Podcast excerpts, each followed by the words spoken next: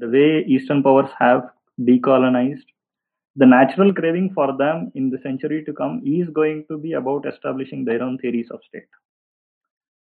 In that sense, I, in the long term, I really don't have that uh, worry that we are going farther because eventually that uh, collective will is going to manifest in a dharmic. The reason why communism did succeed is by selling a dream. It's not by showing practical changes.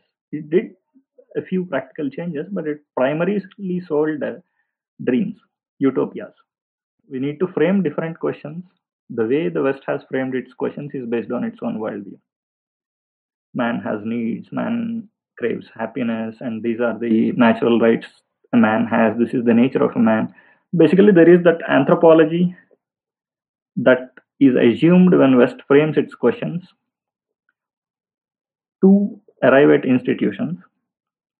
And our questions need to be asked differently. We need to take our worldview into consideration when we frame our questions towards designing our institutions. We know there is a natural order, which is the microcosm of the cosmic order. We know there is a nature of man. Man innately craves to be happy, to fulfill himself. Then we say there are duties of state to enforce order or to ensure order is there.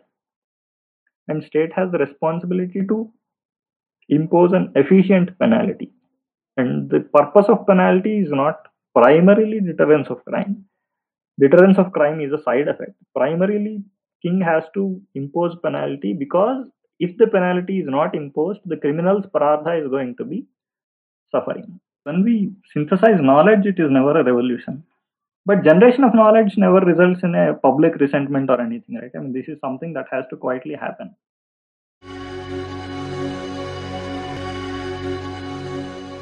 Namaskar to the virtual assembly.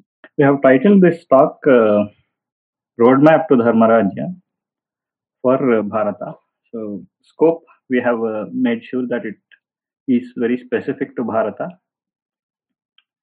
And more importantly, we have called it Roadmap to Dharmarajya, which means it's not uh, an inquiry into the nature of Dharmarajya. It's not Atha Dharmaraja Jignasa, but it is the Jignasa of uh, how do we go about the marga of uh, establishing a Dharmarajya.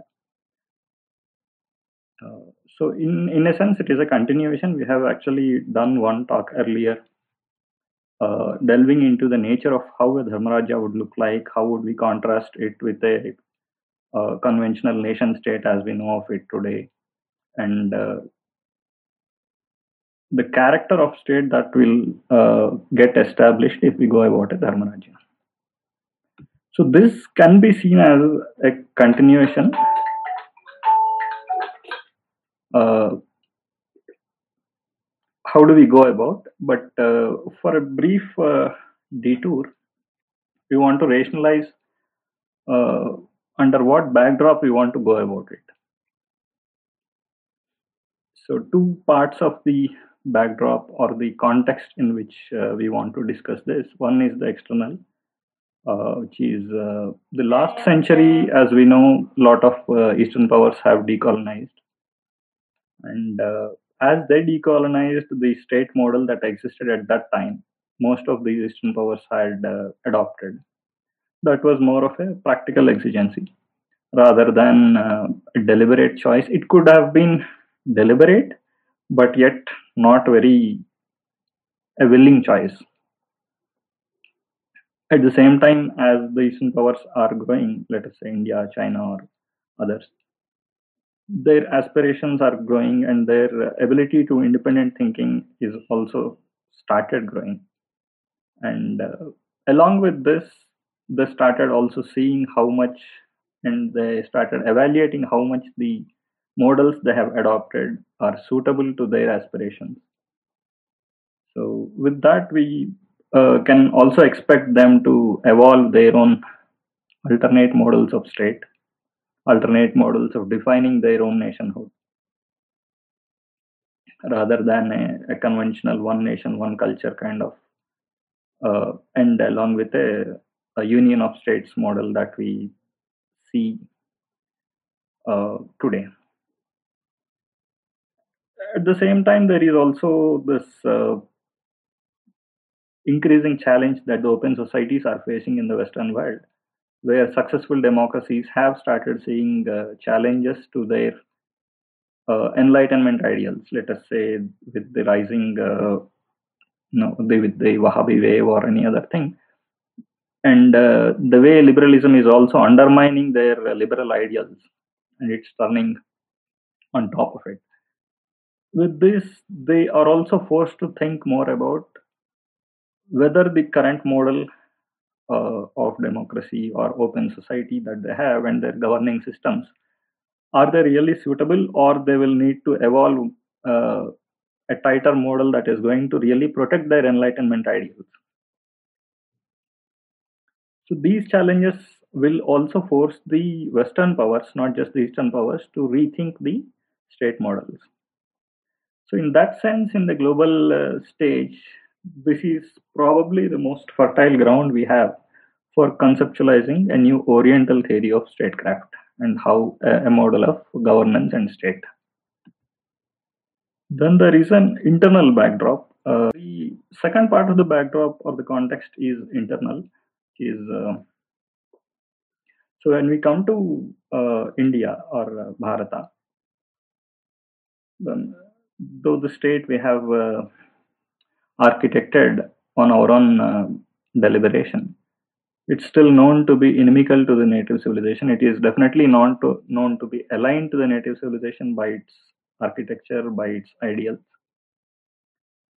And uh, seven decades of experience, there is also a growing uh, feeling that the state is inherently unfair. It's not uh, so there is a different uh, uh, there are different perceptions about it something the state can be fair by ideals but it has been unfair by implementation but some who have analyzed have said that uh, you know the fundamental theory of state itself is such that it is going to be unfair no matter what how honest the people at the top are we, i mean that analysis can happen but uh, basically it is still found to be unfair nevertheless. And state is also found to be ineffective in removing obstacles in the genuine progress of the nation. So, uh, I mean, it can be called corruption, it can be called the bureaucracy, it can be called anything.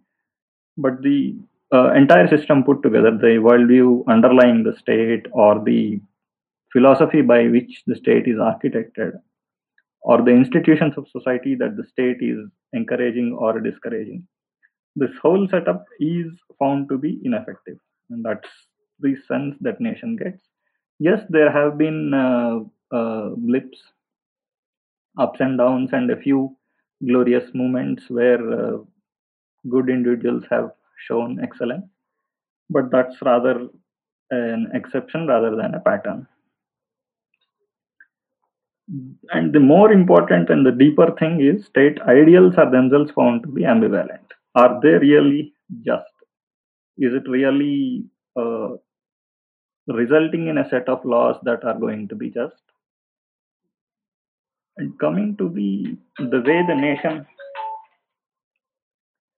uh, sees herself, is the nation able to assert her collective will, which is reflective in the institutions of state, in the way state conducts itself, this fundamental question does not have a very good answer, uh, even after seven decades. Yes, the nation could assert the will in, term, in an electoral way. Uh, the nation could get people of its choice, of her choice, to the top. But is that enough? Not really. The will doesn't have to uh, be visible just in a few persons at the top, The will have to reflect in the way the entire nation is progressing and the way the entire state is functioning. And functioning of the state is not limited to how the government functions, it is basically all the limbs of the state, the philosophy of the state, and everything. Even in that sense, it, uh, we have a very good uh, fertile ground for conceptualizing a new state model. Given this, there is enough impetus to go about uh, debating how alternate models of state would look like. So, as part of discussing this, uh, we have tried to break it down into a few major sections. Uh, one is a, a brief uh, contrast of a Dharmarajya with a nation state. Uh, this is a very brief uh, uh, overview so that we can go further in the topic rather than an analysis of that subject.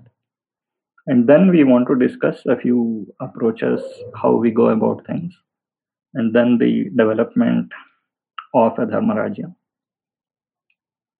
The fourth section is, uh, you know, in gray, it's not in black because these spheres of activity and these things we want to show in the way the previous things are done rather than as a additional section. So, for a very brief uh, introduction, this uh, subject, when we talk of statecraft, establishing a state, has uh, several layers, uh, four levels of it. Uh, we go back to Purusha Sukta. Any subject, as we discuss, it has uh, several levels. It has a worldview level. So, in fact, the Purusha Sukta says, Padosya Vishwabhutani Tripadasya Amritam Devi. So only the manifest layer is what we get to see, most people. But what underlies it is what really is governing it, and that has itself several uh, layers. The real uh, three legs that are governing the fourth or resulting in the fourth. So, in that sense, uh, in the statecraft, in context of statecraft, the instruments, the policies, laws, all that we get to see in the manifest form, they are only the visible fourth leg. Underlying these is an architecture of a state. Underlying, underlying the architecture of state is that uh, is a doctrine and character of state, and underlying that in turn is a worldview from which all this is emanating. By worldview, we say how man is characterized, how the world is characterized, how we see, how we define goals of life, and the purpose of existence. So the uh, goals of the state is given by the Dharma Shastra. That is the foundational text. It has the worldview. It describes the nature. Uh, it is an ontological text, uh, or uh, it is a text with sufficient ontological content or the layer. And based on that layer, the rest of the uh, content derives it also tells about the doctrine of statecraft. And then Arthashastra is the real text that gives the uh, nature of state, how it is going to be, the instrument state has to work with the society and fulfilling the goals of the state. Now, uh, in a democracy, if we see, is constitution a cause or an effect? It is often said that constitution reflects the will, collective will of the nation. In that sense, it should be an effect. But also we see that it is the cause uh, of the state, it is the cause of the doctrine of state, it is the cause of the uh, operations or philosophy of the state and because of that it is also cause of what all is seen in the nation in terms of economy education polity jurisprudence in every sphere. So, is this cause effect cycle really deterministic, or is it going to result in an optimal result?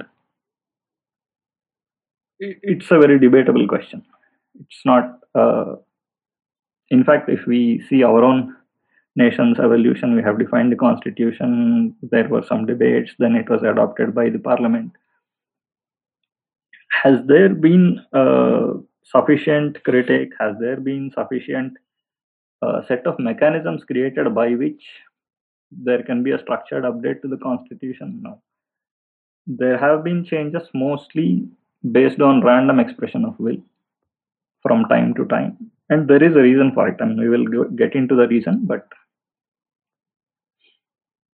now if we have to go about in a more structured way about establishing something a state or its foundational text, namely constitution. Shakta, uh, I mean, in fact, not just Shakta, but a lot of philosophies hold by this the the triple principle. Basically, the will, knowledge, and action are the three forms of force, expression of force. Now, will is how democracy actually touts its benefits, but there are limitations of will. Limitations, the biggest limitation of will and what prevents it from translating into action is the absence of knowledge. Unless there is sufficient and necessary knowledge, the will cannot translate into action. And that is where we see that we as a nation have the problem. There is collective nation will, national will. Nobody can deny since 1947, even before partition, the, the collective innate craving of this nation to manifest herself in her own ethos. But those ethos have never translated, not just because the will was not there, but almost entirely because the necessary knowledge was not there in translating this will into action at all levels.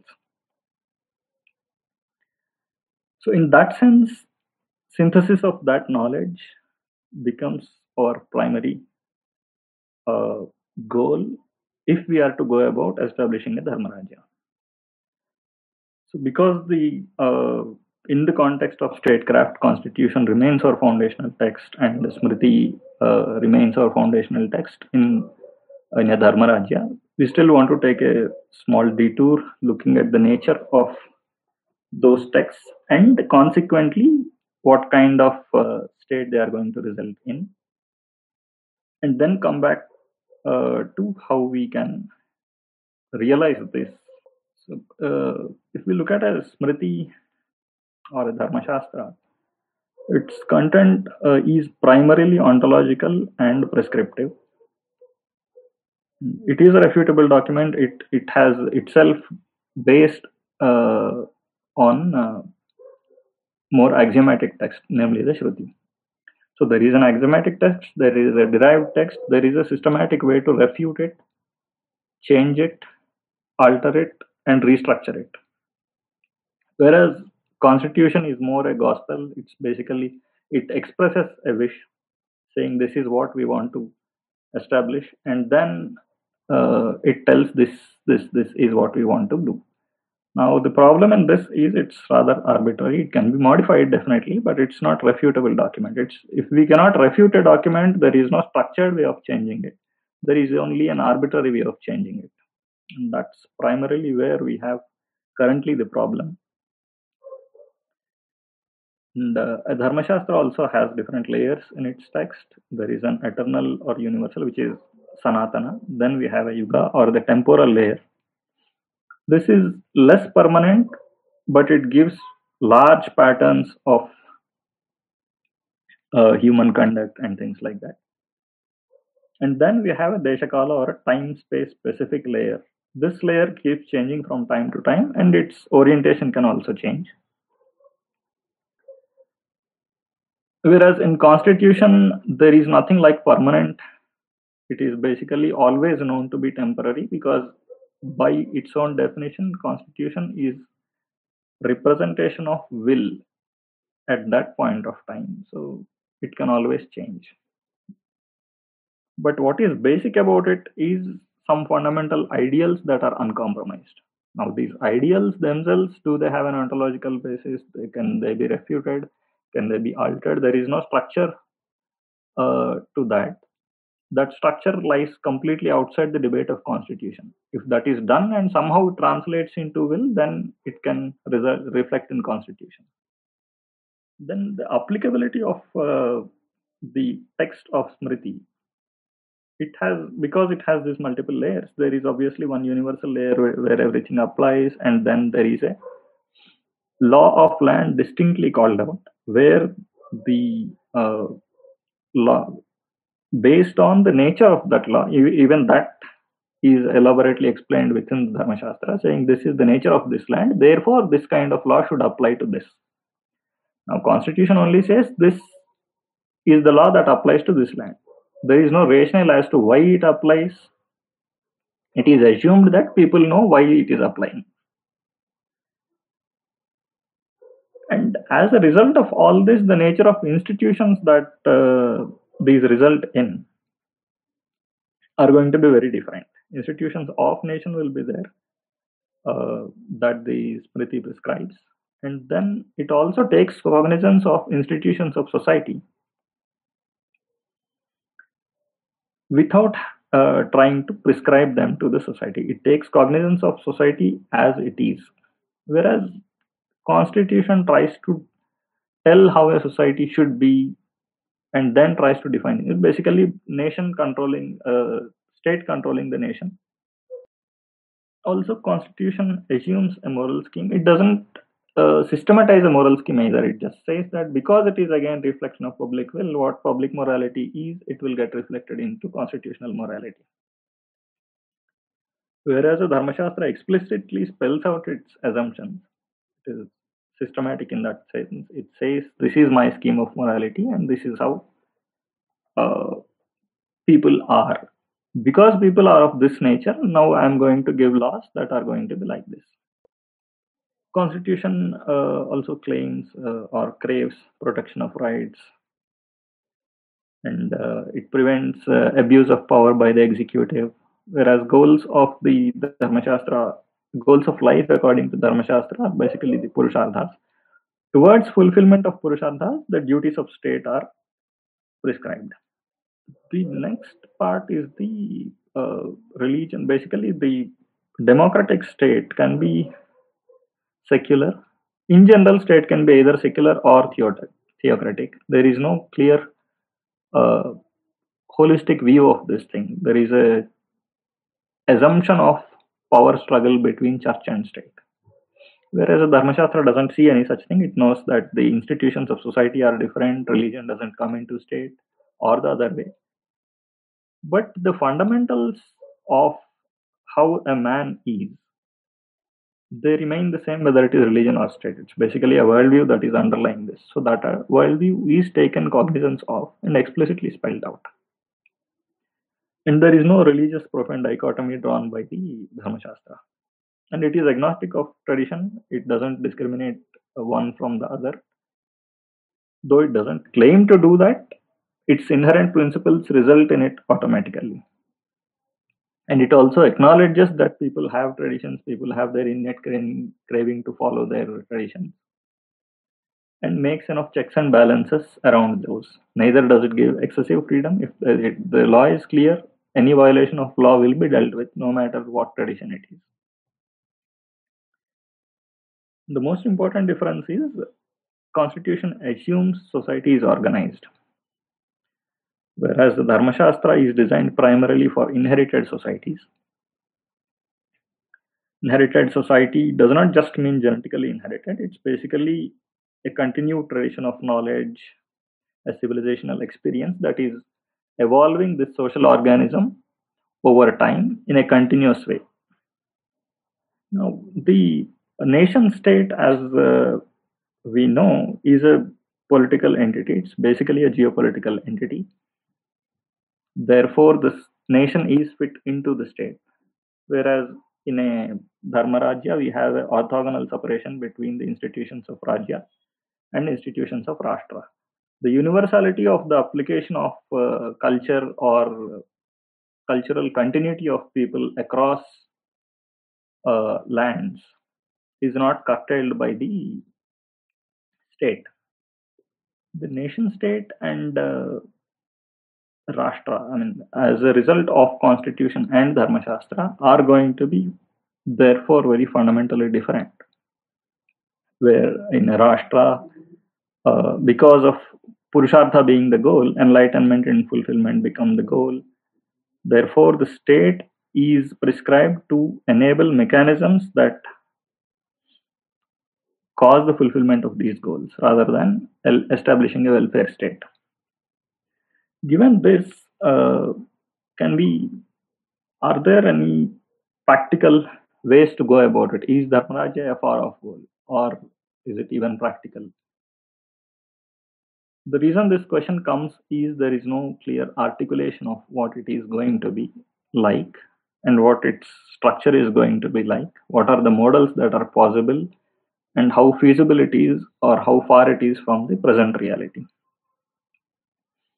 While a lot has not come into discourse, I think there are still two broad approaches that people propose uh, or people who are active and uh, have the scholarship are proposing. One is the systemic reform. Basically, you have to work through the system. This is what we have is the living reality. We have a nation state, and then we have a society that is craving to manifest itself and realize for herself a dharmarajya. So we have to pick what is there. We don't take a bad blood or ill will towards the existing system. But we have to work through it and make the changes that we have to make to transform its character fundamentally. So, getting the right persons at the top. Now, the kind of institutions we are going to establish, the kind of uh, policies we are going to design, should be in the direction that takes us towards the ideal. Now, this is inherently an asymptotic process. What it involves is working with the reality at the same time. It is not taking cognizance of the final goal. How and why is the final goal important is basically fundamentals will remain alien to a good extent unless we have enough critical mass to change the fundamentals. Policies can change, but the philosophy underlying the policies cannot change until the fundamentals change. And that's going to take a long time, and uh, if we work through the system.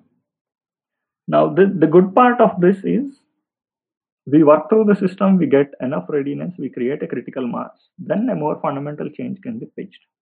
So that's the merit the proponents of systemic reform propose. The alternate approach, obviously, is the system design. Uh, we go back to the drawing board. We say this is how state is going to be or has to be looking like. We architect what is ideal.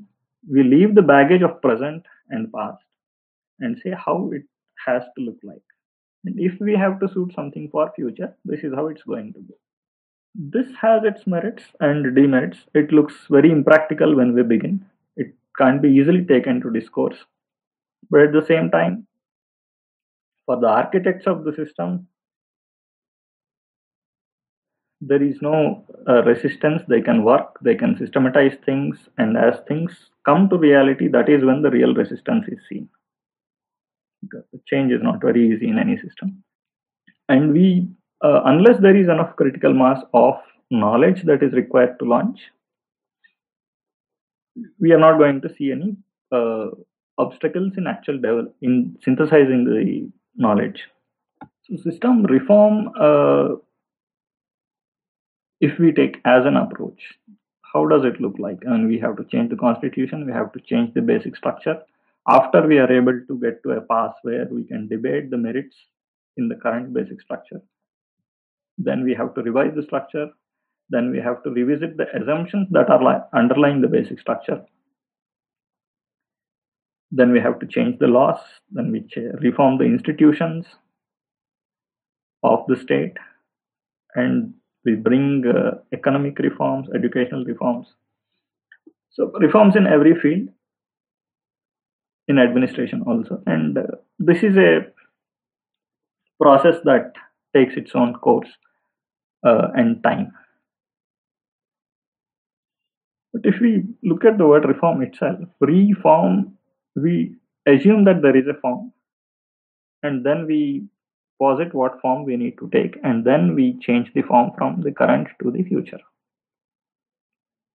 So the idea that we propose this is going to be the new form, that itself is still limited by our understanding of the present and it is not informed by an understanding of the ideal.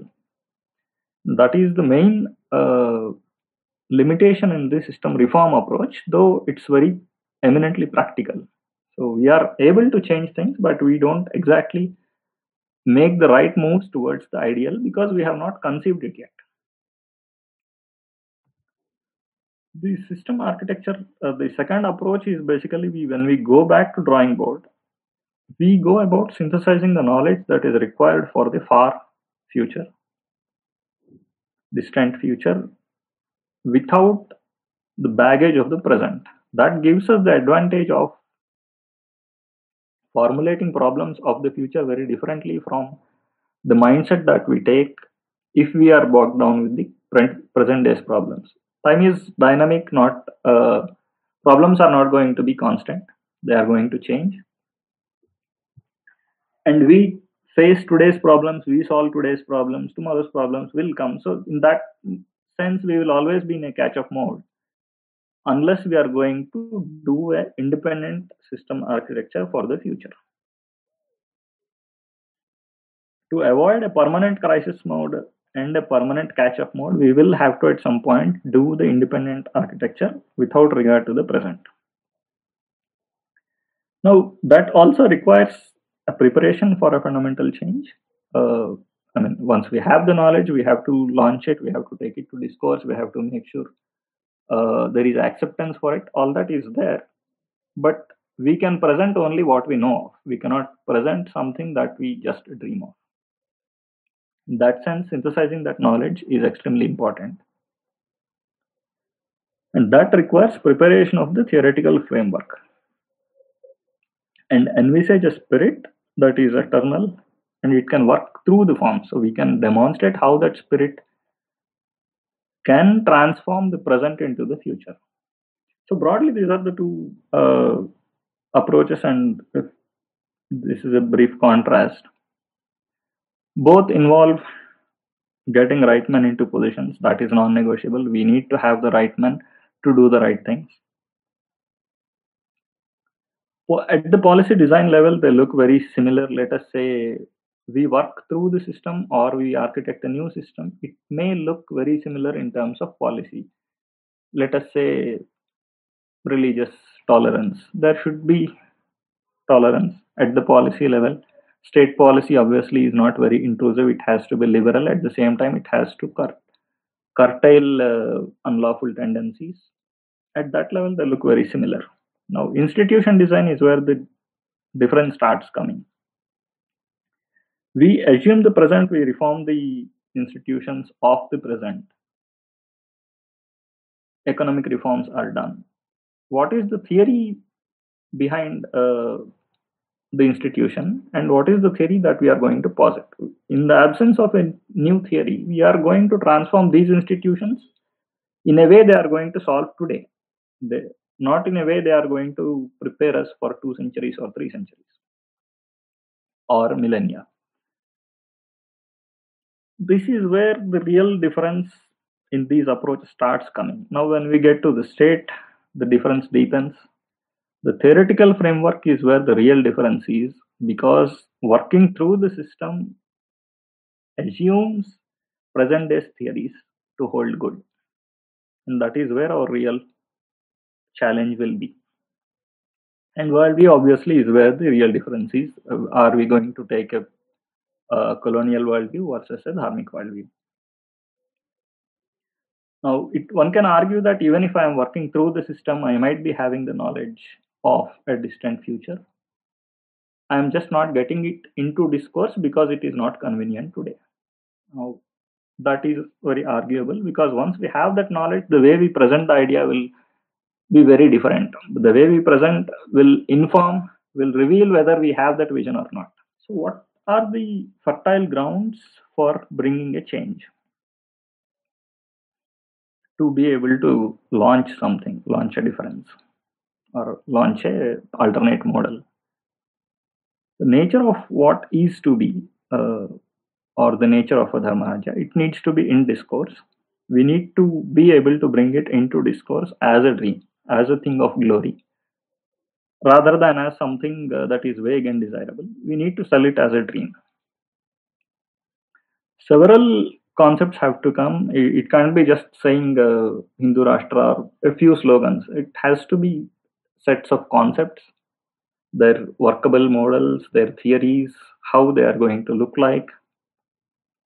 And such concepts need to be flooded into discourse. And each, they may be uh, there will be a lot of differences that but that is good. I mean eventually that has to change the course of discourse into a direction where all the competition is among the dharmic models. And the need to bring the change has to be perceived within the discourse, which is which is going to happen once the alternates are visible. Most of the time, society lives with what is available, unless there is a visible alternative. And people live with Ravana until Rama is visible. They can't do anything. So that alternate has to be visible. Then the need will be acknowledged by people. Even though it is perceived, it will not be acknowledged until it is visible. And of, preemption of discourse has to happen. And uh, there is always this uh, tendency that we see in the pragmatists that the distant future should not be talked of. It may be inconvenient to sell to people. Now that has to really change. The reason why communism did succeed is by selling a dream. It's not by showing practical changes. It did a few practical changes, but it primarily sold uh, dreams, utopias. And a non-negative set of aspirations has to be sold through I mean, the current situation may be positive, negative, whatever, but basically whatever we are going to posit has to be really positive. And there should be a clear feasibility and why can't it happen? That sense of positivity has to be created in discourse. There are a few uh, arguments we see to this effect, saying, let us say, monarchy is not impossible. We can still go to it. That may or may not be, but there have to be much more practical, much more worked out, much more logically established uh, models and a lot of them in the discourse. And finally, uh, so near yet so far that it should not be like that. It should be reverse of that. It should be looking like a dream that is never impossible to realize. Let us say establishing Krita in the Kali age itself. It's not impossible. The way we see pockets of that from time to time. There is no reason to not make it a realized dream. Our proposition fundamentally is that the development of knowledge is what is the main obstacle in transforming our will into action. Our realizing of Dharmarajya is contingent on the knowledge that we generate. So, developing knowledge that forms the basis for establishment of a righteous state. We we do have. I mean, people say actually there are a lot of theories available. There are a lot of uh, there is a lot of past record we also have but there has been a lot of disconnect and whatever synthesizes the theoretical models of past and makes them or applies them for future and say this is how the future is going to look like and that is the real knowledge that we have to synthesize so in that sense we need theoretical frameworks that can stand on their own on their own really without having to take recourse to any of the alternate models. Let us say it's not just rights framework or nation state or anything. Most of what we argue, it's not independent of uh, the modern theories. We should be able to posit and develop and synthesize alternate theories without depending on the concepts of the present or concepts of the West it is okay to use them in practice but not in development of knowledge and theory and we need enablement for developing models there have to be both uh, institutions that are doing research but more important than that is institutional support to piloting and uh, experimentation of models in small pockets where the success or failure of these models can be demonstrated deterministically. It may be possible in some spheres, let us say town planning, it is possible, education, it is possible. Jurisprudence, it may not be possible, but wherever it is possible, it should be linked with practice while developing theory on matters where a more systemic reform is required. Models we require uh, models positing different answers. We need to frame different questions. The way the West has framed its questions is based on its own worldview. Man has needs, man craves happiness, and these are the natural rights a man has. This is the nature of a man. Basically, there is that anthropology that is assumed when West frames its questions to arrive at institutions. And our questions need to be asked differently. We need to take our worldview into consideration when we frame our questions towards designing our institutions. What are the responsibilities of state? How does state understand a society and nation? This has to be based on an understanding of dharma, which is natural righteous order, the nature of man, and the nature of state, which is rajadharma Then uh, from there, the rest of the questions come, more practical questions come. How does state protect liberties of citizens? This assumes that there is something called a liberty, there is something called a right. Now, these are all defined in certain theoretical framework. We don't still yet have that theoretical framework where we define what exactly a liberty is, what exactly a right is, or what exactly fulfillment is and that's the reason we have to take to recourse to the modern concepts as it stands today and unless we synthesize that we will not be able to posit an alternate theoretical model we may be practically changing things but that theoretical model will not evolve until we have this framework. Similarly uh, another corollary question is what makes state keep its own power in check is basically you know abuse of power and checks against abuse of power. And uh, you know laws that are keeping the power in check this is all assuming that state has infinite power and it infringes upon the freedom of individuals innately or inherently it has the nature to do that that is not the fundamental assumption of a dharmarajya it does not assume that the state has infinite power to infringe upon the rights of the uh, civilian it assumes state has certain responsibilities and freedom of the individual is infinite unless he is breaching something. So it's a fundamentally different view. But this view can only be expressed today as a hunch. It cannot be expressed as a formal policy because we have not theorized it and formulated it through a theoretical framework. Uh, here is uh, here are a few uh, use cases where we can see how the knowledge synthesis is going to make a difference. Now, if we look at rights framework, there are a bunch of things, uh, theoretical assumptions that result in what is today called the rights framework. And rights framework is a pervasive concept in most constitutions. So, it unless that is changed, we are not going to be able to change the nature of the state or the character of the state. So, man has certain nature. There is an anthropology then man has certain rights, natural rights, because he is of certain nature. Now, state has to protect man's nature from itself because it has the tendency to infringe, and state has to protect man's rights from society itself because society is also a bad thing.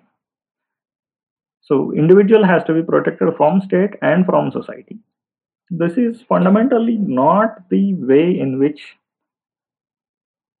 Dharmarajya is going to look at itself or the society. Our fundamental assumption is, or our premise is that all beings crave happiness. Man does also, man also craves happiness. His ultimately he wants to fulfill himself. Now, as part of it, there could be excesses happening. So, state has to enable the highest fulfillment and states checks and balances have to happen in this regard rather than seeing state itself or society itself as a means of exploitation exploitation can happen as a side effect and that has to be checked but state is not inherently an exploitative institution that is the assumption so now we can see how the theology re- results in a social theory then that results in a principle for state and that principle results in a set of laws and policies.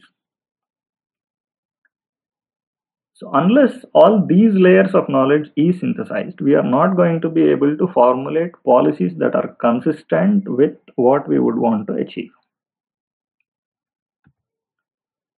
Similarly, with religion. Now, there is a right to propagate that constitutions have. Where does the right derive from? There is an assumption of a monotheism, a bipartite worldview that uh, there is a believer, there is a non believer. Believer has a duty to convert the non believer into believing in his faith. So, it is the natural right or natural tendency of humans to propagate and convert. Now, from there derives the right to propagate. From the natural duty of conversion comes a right to propagate. To curtail this uh, excesses of this right, there is a church state separation, we have the religion denomination, we have a lot of uh, constructs put in to make sure there are enough checks and balances, but these checks and balances are all coming from the fundamental assumption of one trying to go about and expressing himself, not just expressing himself, imposing himself on others and convert others into his own ways. Again, this is fundamentally not the way in which we look at the world.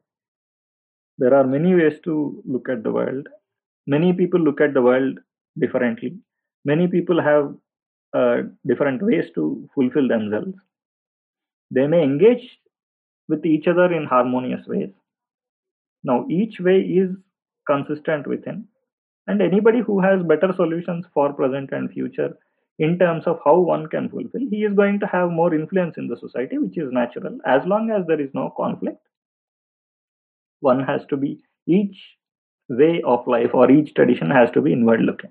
Now this gives rise to a sampradaya ecosystem as we have in the hindu society. If this is the fundamental premise we are not going to have a state that gives a right to propagate. Again, uh, because the worldview is different, it is going to result in a different social theory, it is going to result in a different principles for the state or doctrine for the state. In turn, that will result in a different set of laws and policies. Jurisprudence is another case where, again, uh, you know, it's a complex set. It is again based on several theories. One, we have ideals, equality and justice, although they have their own trade off they are sought to be fulfilled then there is a concept of rights then there is a concept of public morality. Then uh, there is a theory of penalty. How do we impose penalty? Why do we impose penalty? What are the goals? How do we ensure it is just? Where we bring transformation? How do we deter crime?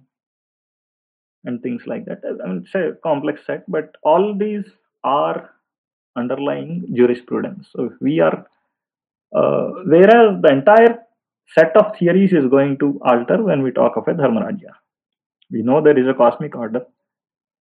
We know there is a natural order, which is the microcosm of the cosmic order.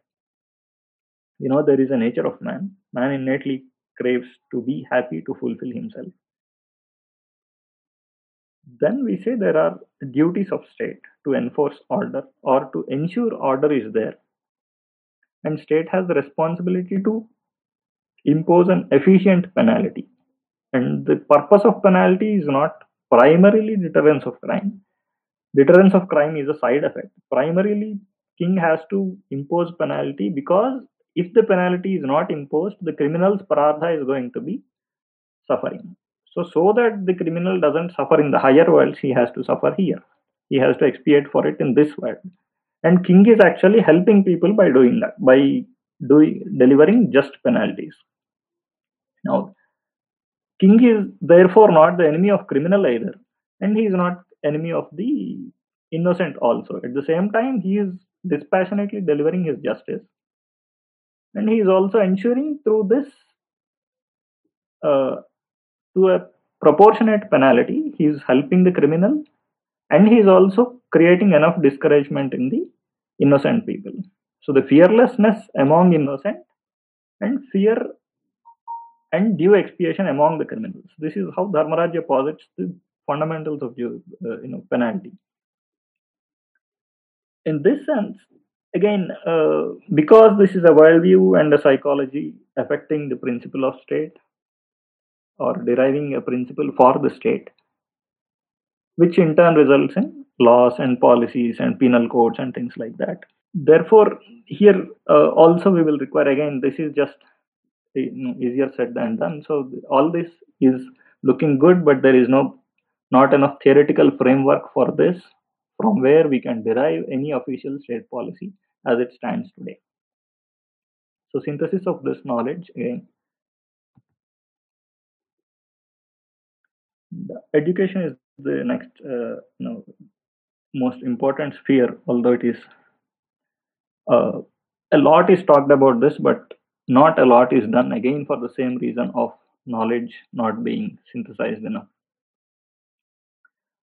Whereas data is abundant. In fact, uh, if we see, uh, we know how literacy has been weaponized between 1820 and 1931. Literacy has been used as a weapon, uh, has been used as an incentive for people who are literate, they can get into government jobs. People who are not literate cannot get into those jobs. Exploitation happens primarily because literacy was not there. Innocent, uh, illiterate people were duped. So there is a century of history behind why literacy became a goal. And after independence, literacy was kept in such an importance without sufficient review of what caused the importance of literacy. If we see critics by Anand Coomaraswamy and others, literacy, he in fact he wrote the bugbear of literacy, saying literacy is not primary, education is primary. Literacy, in fact, uh, if we to see today, today literacy is not that important. In fact there are so many ways there are audio video conversions. The technology has developed so much. So writing skill is not that important these days. Things change and when things change the priorities also need to change. That sufficiently cannot reflect in our education policies unless we again synthesize the required knowledge. The goals for life let us say we say this is the goal of life man craves happiness. For that, he seeks to fulfill himself. For that fulfillment, he tries to gain knowledge that is required for his fulfillment. And that knowledge he needs to gain from the subjects he is learning. So there is one holistic view of life. There is just one subject that we, uh, not one subject, one text that we teach, which is an encyclopedic text, which teaches all the subjects that's an ideal education. The same text should have uh, general knowledge nature of life how we are going to uh, understand life how we are going to uh, solve problems. Everything put together into one text that is the ideal education or ideal curriculum. Now to get there we need to be able to posit this as a problem formulate this statement and then go about it and to be able to formulate this problem statement, we need to first bring that worldview in a more formal way into the theoretical framework. Economy is uh, another sphere where practical, it is assumed that a lot of things happen practically rather than theoretically. Yet, a lot of things happen more theoretically than practically. In fact, uh, if we draw a simple contrast, we can say the uh, West has given us an economic culture, whereas you know India has always been a cultural economy. So there is the same bipartite worldview, the insider-outsider assumption. Then there is an economic view of man. There is a capital and resource management problems are formulated in a certain way, and they have resulted in certain past, uh, certain record in the West. Let us say the capital and uh, manpower and skill management the problems of this have resulted in what kinds of institutions in the West? They have first seen slavery, then they have seen the serfdom or the feudalism, then they have seen an industrialization, then they have seen an employment culture, then they have an anti-exploitation law. So there has been a uh, evolution in the West, of course, towards what they think is better and better, and it is morally improving also. Yet, the assumptions that are causing these, that view of man, is not sufficiently critiqued. Whereas in a cultural economy, we have a holistic worldview. Economy is not the goal, economy is a byproduct. We take a cultural view of economy, we build the social and cultural institutions. They are the vehicles of economy, and economy is generated as a side effect or as a result. that brings a very different view to how we are going to create institutions, how we are going to frame policies. Now, if there are groups that are invested in excellence, that are inward looking, and these groups have enough capital, social capital, financial capital, skill capital, and therefore they have enough bargaining power in the society. There is no need for state to do much. I mean, society is governing itself and generating its own wealth. That's how India has progressed over ages. And we know the track record also. We have been most prosperous. At the same time, we have been least exploitative. We did not have to create slavery to exploit or uh, exploit manpower to generate our wealth. We could generate our wealth without having to exploit. And this fundamental moral superiority, we can just say as a track record. Anybody looking at uh, past can say make this statement, but at the same time, there is no theoretical framework that we have today built that can translate into official policy. So, in that sense, based on our worldview, we have to write, uh, generate our social theory. Then that translates into a principle for statecraft, which can only then result into a set of laws and policies that a state can implement towards uh, realizing a cultural economy. The final uh, example is the town planning. The uh, standard again, we, we have a record, we have a colonial past, but managing resources for human consumption, this is how any town planning problem is stated fundamentally. And we have to manage the town uh, planning system for efficiency and sanitation. Ultimate goal of this is obviously public welfare. Whereas Nagara Nirmana, if we see, that's not the goal. Uh, we posit it very differently. We say society is a vehicle of divine, and natural elements are all divine. Therefore, we worship them. We use them uh, judiciously. In fact, as uh, Sri Aurobindo says, the society, ideal society, is the vehicle of you know that chariot of Jagannath. He compares with it. Therefore, cleanliness uh, being one manifestation of divinity, it is naturally going to be there. If we see the traditional town planning models, the Grama, Nagara, Patana, and Mahanagara models, where, where uh, you know the which can be roughly uh, related to rural, urban, and port town plans. We do not see any side effects like slums. We see a clear segregation. We also see a Nagara or a town being compared to a human body. I mean, every human body has a vastu, in fact. Like, uh, in fact, in Ramayana, the Rama's body vastu is very elaborately described. So, a body has a vastu, a village has a vastu. So, it means just the orientation, how things are uh, relatively proportionately positioned, and things like that. It's not really about, you know, it is in a way about auspiciousness, but it's not exactly that. So if we take such a perspective, now the this results in let us say we see the town as a manifestation of divinity. Obviously, it has a physical presence also. There will be a town temple, but there will be arrangement of uh, different sections of activity, different spheres of activity, with an intent of enabling those spheres of activity. We need to enable knowledge function. We need to enable people for performing different duties. We need to enable people who want to live peacefully. We need to also enable this whole town in a way that its wind flow is ideal.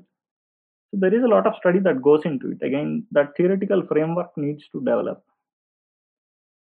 based on our worldview. Then it can become a, a principle for state, saying this is how the state needs to uh, enable ideal administrative system for public administration or town planning or things like that. And consequent to that, policies can come. So, what can be done? Uh, I mean, this is all the generation of knowledge. Now, what can be done? The ideal thing is basically we should have an incentive system. How communism could get the control uh, of the Indian state, though it did not rule politically all or being even electorally successful, was it resulted or it affected state to create an incentive system. So we need to have an incentive system that uh, enables us to realize the Dharmarajya. One is obviously the religious incentive. Incentive should be given to tolerant traditions, and there should be active discouragement to aggression. There should be academic incentive towards scholarship, and there needs to be active discouragement to ideology and political correctness. And scholarship has to be uh, universities and other uh, academic uh, places of excellence, they need to really invest in knowledge. Sloganeering or you know things like social justice, fake ideals should not be governing scholarship. People with knowledge need to be incentivized and put in the right positions. Executive needs to incentivize synthesis, better models for administration, more just models for administration. There needs to be discouragement to uh, control seeking within the executive. And that has to happen right from the top and constitutionally through the judiciary. Legislative also needs to have incentive to make laws in favor of dharma. And there needs to be active discouragement to political correctness because ultimately welfare of the nation is hurt by that. Society should have an incentive i mean within society there should be incentive towards upward mobility. The way uh, we currently the state uh, defines society is in terms of forward backward groups. This is hardly and in fact it has incentivized downward mobility. Everybody is in a race to be called backward rather than being called forward so this incentive system has to be exactly reversed where people crave to be forward rather than backward and uh, part of the reason is obviously that uh, material terms have strictly become definitions. In fact, in a traditional state, in a Dharmarajya, there is no definition of forward backward because everybody defines his own forwardness in a different way. For one, it is spiritual, for one, it is material, for one, it is wealth, for one, it is. So, that definition should not be given by state. State should have active enablement rather than definition, go be definitional about these matters. And finally, uh, state needs to incentivize building a grand narrative narrative for our country we have our grand narrative we can get it into discourse then we can see more demands for doing the right things which probably look very far at present and impractical at present building brand name for the civilization and native ethos this i think has partly started and synthesizing knowledge for future based on native values. This is one area that is really lacking and needs to happen. Encouragement to native languages has probably started. Now, native ways of statecraft these models have to really evolve. Social theories have to evolve. I don't think we have actually started working on social theories native economic models need to be more formalized into theory there are successful models demonstrated in different places but they have not been translated into any theoretical models that can be pushed into formal systems. And finally, encourage native pedagogy.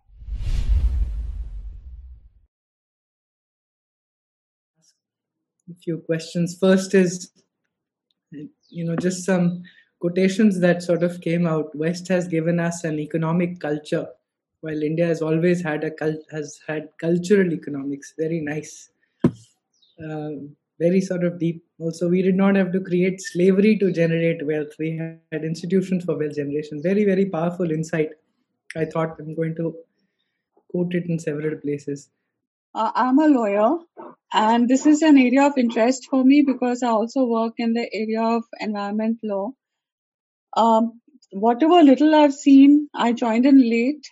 Brilliant what Rahulji just mentioned, that cultural economy part is very profound. It's just impacted me like no, nothing else. My specific question has to do with the way you mentioned about the vastu of a, you know, the city, how it is. Right now, what I'm grappling with is that um, the, the the there is a arm of the government which wants to levy a kind of a fees for on companies who are collecting the bio waste for conversion into uh, fuel. As you under, as you may uh, be aware, Delhi NCR area we have a problem with the smoke at this time because of the burning of the stubble. Government is trying to do something about it. But there is an arm of the government which says that if any of the companies touch that bio waste, the stubble, to convert it into ethyl alcohol for whatever further purpose, they have to pay a fee for that. And the companies have said, we're not going to pay any fee for this because it's a waste. And we, we are actually doing a big thing. Now, in such a situation, and I have been giving all kinds of crazy advice on this as a lawyer, but in such a situation, given this knowledge that you have, this profound background that you have, is there anything that you can suggest what our ancient people would have done with in such a situation? Because we are completely skewed in the way we are looking at, you know, handling our waste and handling our resources.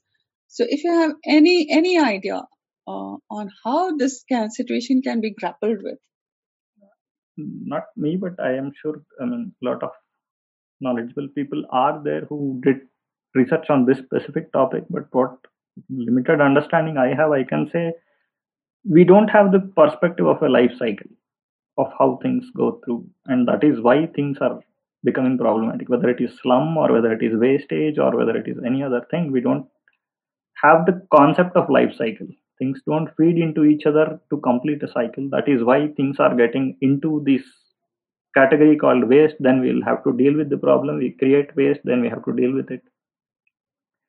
In fact uh, so uh, obviously companies are not going to do anything where their incentive is not going to be there. So i agree. It's not just about tax. There has to be sufficient incentive. It can't be done as a philanthropic thing.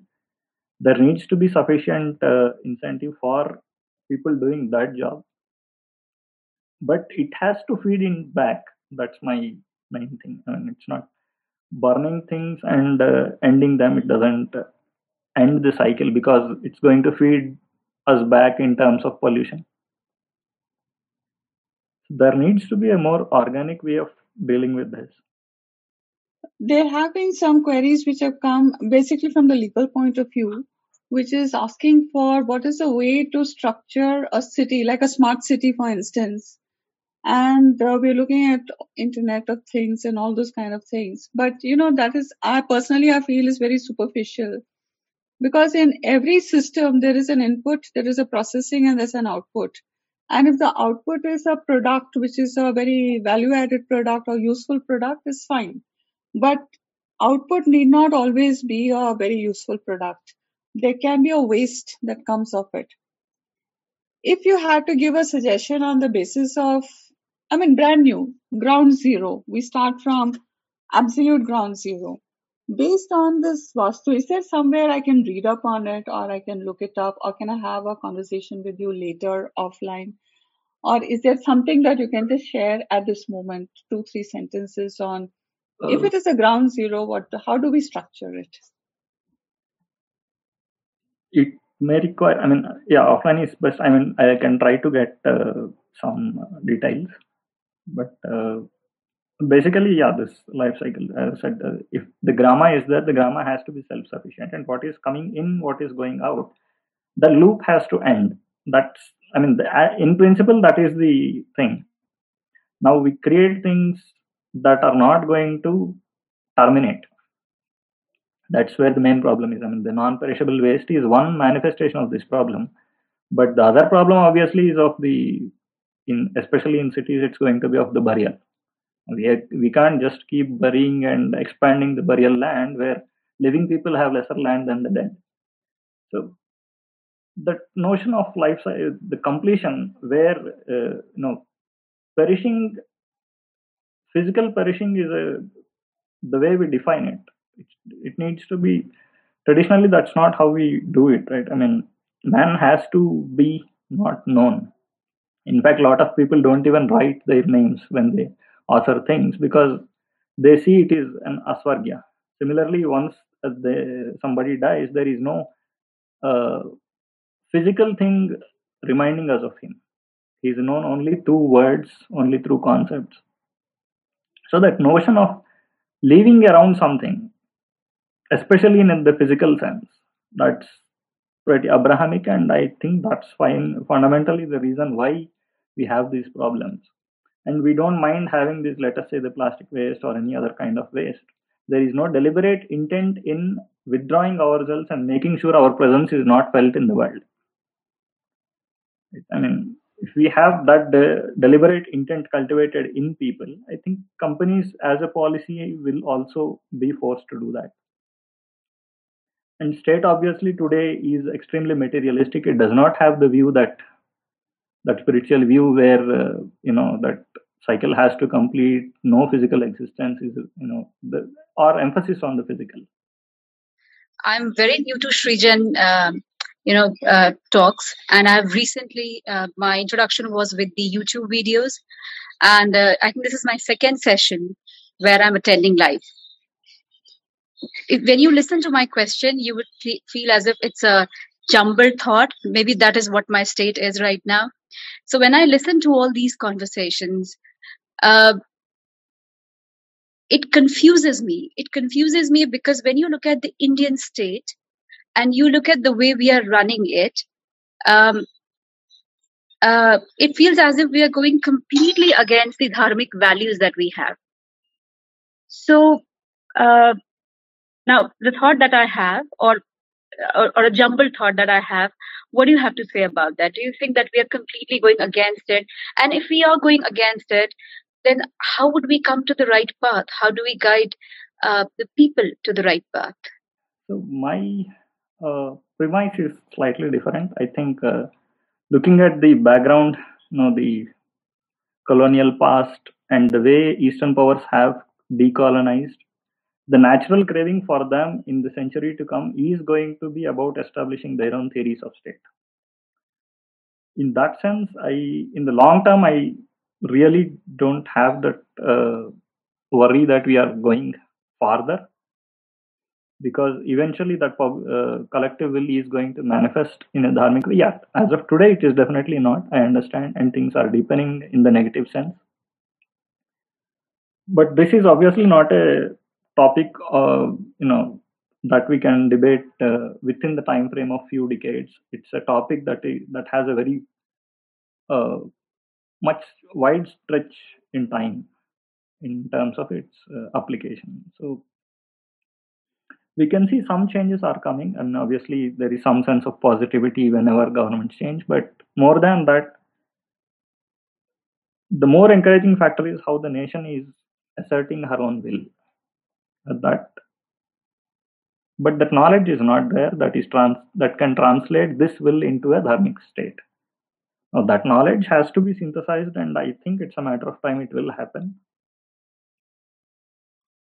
Today yeah we don't be as encouraged but if i see last 70 years and coming 200 years or coming 50 years i think it will be definitely a lot more encouraging. So firstly that's a very positive sort of note from you that things are changing because to jasodaji's questions it seems things are getting worse in in my mind perhaps hers as well manifestly yes but if if we see take a you know wider time frame in view and in fact, I'm more discouraged of the present day, but very hopeful of future. Okay. So um, I have maybe a, series of questions, and maybe we can engage for a little bit on on this. So you've offered a, a more knowledge-based or intellectual framework, if you like, of what all we need to internalize, uh, reflect upon, um, you know, before we start building the institutions sort of from ground zero like sunita ji was saying even our towns or our knowledge systems and everything do you see this as a um, one step at a time process to do a rehaul? Or do you see this as almost like a like a revolution? Is this a constant slow evolution towards a dharmic state? Uh, or is it like a revolution that happens that we have to start from scratch once again and redo away with the constitution and say sorry over so, So when we synthesize knowledge, it is never a revolution. Basically, let us say a lot of people, when UPA was ruling the roost, uh, there was a lot of discouragement. People kept asking, where, what do we do? Main, even then, my statement was, it's not because they are powerful. It is basically because the right people with right skills are not around or visible. That is why we are stuck with these guys the moment somebody with enough capability became visible people migrated uh, people uh, immediately shifted. So basically it's because we don't have sufficient good ideas articulated well and uh, along with the theoretical framework. I mean most part of this talk is you know we know that uh, india has this kind of knowledge. These models are there successful models were there. But today if i have to adopt or something there is no theoretical framework worked out from our worldview that says this is how we are going to do it. So, but generation of knowledge never results in a public resentment or anything, right? I mean, this is something that has to quietly happen. And that's your model. So we keep generating these generate knowledge. the institutions, generate the knowledge within them, and keep finding pilots wherever we can apply them but and how? get them to discourse. With, with, private interventions, because the government is almost, um, to Jasodaji's point, is almost adharmic. In, uh, in different in different levels of I mean, not maybe the current government so much, but in different levels, it is probably also. The state is, government probably is not. That's how I would put it. The state is definitely. The state is, okay. So if we have to change the character of the state, it has to happen through the government and uh, through enough force on the government. But that is all after we have enough models ready. Now the problem is we don't have uh, enough knowledge to get into the discourse and say this is what i have you need to adopt it. What i would say this government is not opposed to. It is not going to positively enable anything. But if there are sufficient proposals in terms of I don't know. I mean, probably Niti Aayog would have been ideal, but it has become more bureaucratic than a visionary or thinking body. But yeah, I mean, eventually, uh, though the culture of bureaucracy is such, non-bureaucratic government institutions have to emerge. So, in your roadmap, really, and maybe that's another roadmap talk. You know, one is the knowledge systems which have to be built and i'm guessing you're saying more with private effort than with government effort right? So the models have to be built and taken to the government to places like Niti Aayog who hopefully will end up adopting it. Hopefully yeah, yeah. so uh, okay so private effort then build knowledge systems but and you think that capability in the government by these models being presented will i mean until a more rooted people will somehow rise and will probably form be part of the government in the future who will then slowly bring change. And sort of connected question is then it's certainly not a revolution you're talking about. So when you build systems then these are one step at a time changes is what i'm guessing you're you're a lot of simultaneous things have to happen so knowledge has to be generated. Uh, that nobody is stopping. It has to happen. There have to. The main problem is when it comes to knowledge, it's extremely privatized or individualized more than privatized. So the the moment some institutions start forming and uh, right problems get formulated. In fact, if we see MyGov and a few other things, there are problem statements given not the intent is visible, but it's not sufficiently informed, is how I see it. But while that knowledge, uh, but generating theory is not very easy without institutional support. So unless academics formally launches these projects, or let us say institutions like ICHR, we need more research bodies like that, which are less bureaucratic and more research oriented. And they have interface with uh, private organizations or individuals that are working or universities, academics. So then, Shankarji, it becomes a vicious cycle because ICHR will not have anybody. So, I mean, there is no real change that's that's sort of coming through not even in our textbooks which is a constant uh, you know uh, venting that people from our side do there is slightly disagree imagine to think of you you mentioned a few things like you know the the purpose of society. Society as a vehicle of the divine. I mean imagine bringing that fundamental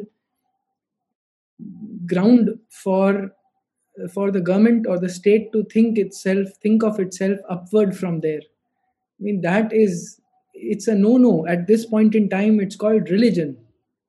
And the state separates or attempts to separate it from itself by the constitution how do you and that's that's almost like sounds like a revolution until it happens like a like a Mauryan and a Chanakyan state coming in again. Let us say this uh, uh, Swachh Bharat is there.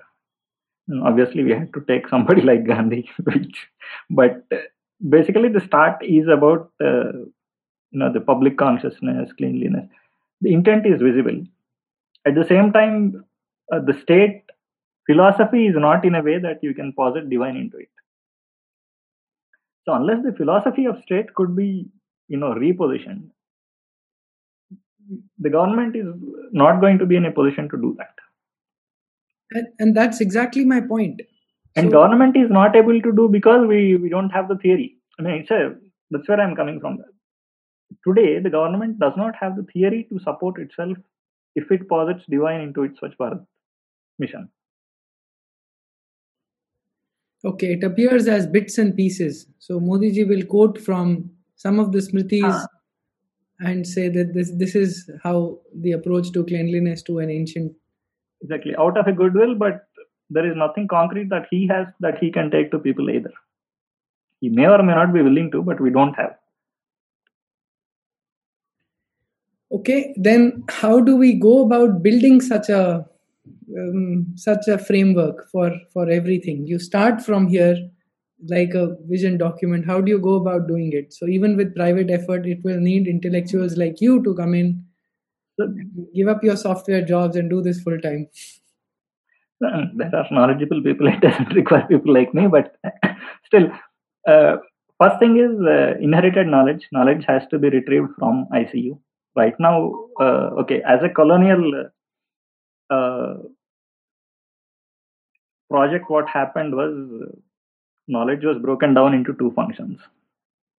So basically whatever uh, was there uh, as a survival instinct or out of survival instinct what we have done is we have formalized or the formal knowledge went into a preservation mode. And uh, there are then popular uh, gurus these people uh, who are propagating try and trying to keep uh, the consciousness of the social consciousness in a you know by uh, let us say by spreading these uh, Ramayana Bharata Bhagavata or yoga or things like that. So those two functions have become completely diverse. And before British intervention, that they were not diverse. So basically, that knowledge synthesis and social reality were always together. This breakdown, now we have to make sure we undo that and as we synthesize, let us say we look at the next century to come, we need to make sure they are coming back together and people with the theoretical knowledge are coming into the you know active role of generating knowledge and applying it to the society. My question is an extension to what Rahul ji just asked. That uh, you propose all these changes, constitutional change, change in law, in education policy, economic policy, and all in the current scenario, I mean, I may be as pessimistic as Jasojaji in some ways, but how practical is it with these, with the media and everything dominated by the, you know, Congress communist ideology? They are, uh, in my view, different spheres of activities, and where knowledge is really generated is usually in small pockets, closed environments they are not deterred by what public is saying. Mean, those who generate knowledge.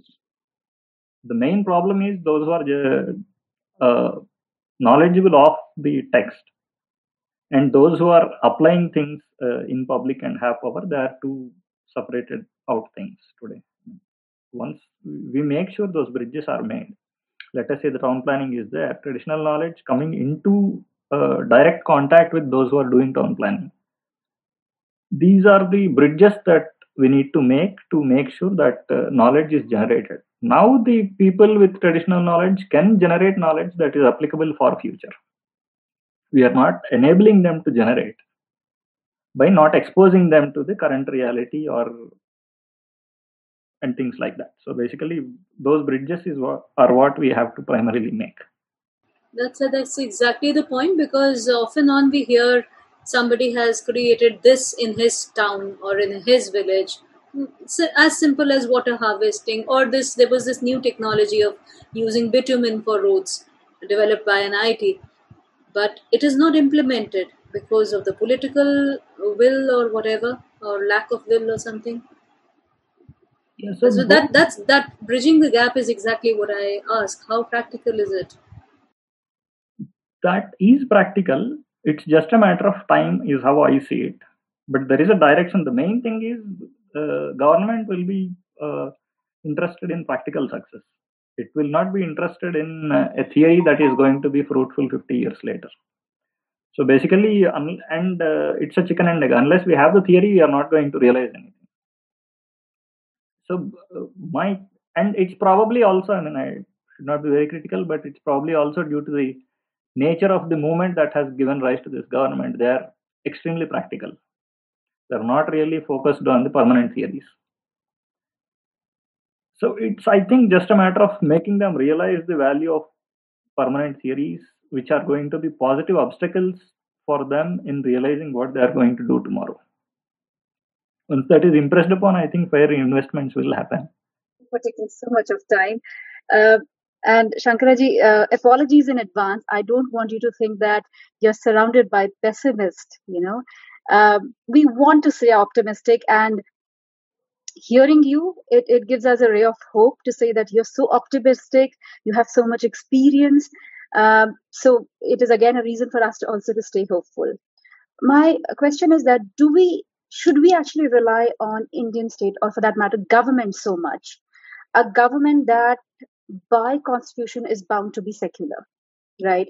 So while dharmic, there is nothing religious about it. We know that, but uh, you know, you have this different sect that thinks dharmic is equivalent to religious, which means to persuade the government, it either has to be, this is just in my uh, you know limited understanding, it either has to be a grassroots revolution, which means for people to actually uh, believe in it, practice it, and you know do their contribution, or we have to have a strong parallel system. Um, you know, when you talk about ICHR, it's it's an institution that guzzles 47 lakh rupees to to get one book, and there is no time limitation. They don't have any. Uh, I, I recently remember there was a question that was asked that how, how come this book is yet not out, and they said that the person refuses to comment on it. Uh, a renowned historian. Now, all these things, when we look at it, the current institutions, if they change, fantastic. I, I would want to stay hopeful there. But do you think there is a need for a parallel, strong system that uh, that could, you know, uh, mobilize people, that could educate people, and then a grassroots revolution to happen rather than expecting the government to do anything? Nothing against the government. I believe the current government is doing what they are doing, but they're bound by constitution. They want to keep everyone happy, and you would see that if uh, they always have this internal struggle. So um, I think I lost the thought of my question, but I, I hope you got the gist of it. But Yes, do you think I think I get it, but it's like this: Un- government or the state is the vehicle for nation to rise. I mean, if if the state is an obstacle, it has to be, you know, it, it has to be changed. It has to be transformed from being an obstacle. So the let us say ICHR, I understand where it currently stands, but where what I was trying to suggest was once this government came, they tried to put the people there, uh, right people at the top. Whether they are right or not is, I mean, we can debate about it, but they showed that intent. Now the right men are not there because there is not enough knowledge that is generated. Even they can't do much. Let us say ICHR, uh, when it is talking of history, it's not just history. Like historiography itself is an enterprise in hegemony. So if we have to create a narrative of our past, it has to be an Aitihasik narrative. It cannot be a historiography narrative of linear chronology. So this whole philosophy that has to change and somebody knowledgeable enough to get into ICHR. Now there are two problems there. One is the man with knowledge who has enough vision to say this is how your roadmap to building our narrative should be there. The second problem is the executive capability for him to realize this thing. Those two are diverse today. It's a learning curve. We are still learning the ropes. we can't do it unless people with practical experience and also this knowledge are going to get into this position. And it, I mean, it will happen, but as it stands today, I mean, that has in fact been my consistent criticism for, against the movement also that by the time you get power, you don't have the right man, and that is because you have not done the homework. Had you done the homework of creating your own drafts of textbooks, you should not wait for six years. You could have done it in 2015 itself. So the problem is again knowledge, and knowledge has to be done uh, as a silent homework. Knowledge generation cannot be done after the will is manifested. So that's my in fact i agree that primary problem is there but then it's not definitely because the will is not there at the top or anything even if the people at the top have the complete will they are not in a position to do they will not be in a position to do unless we have that knowledge and knowledge generation is not a one day thing. We need to we are very late and we need to start. Otherwise what happens now people are a lot of people have already started saying civilization state. So after a nation state we pick up a civilization state. We are always in a catch up mode copy paste mode. We are not synthesizing anything of original of our own. Uh, sunita sridharanji has written in agreement to this that we need to develop more non-bureaucratic institutions because she says the problem of stubble burning exactly arose because it was the bureaucrats who wanted to collect revenue from the waste management companies. Rahulji, you have something to say? No, nothing.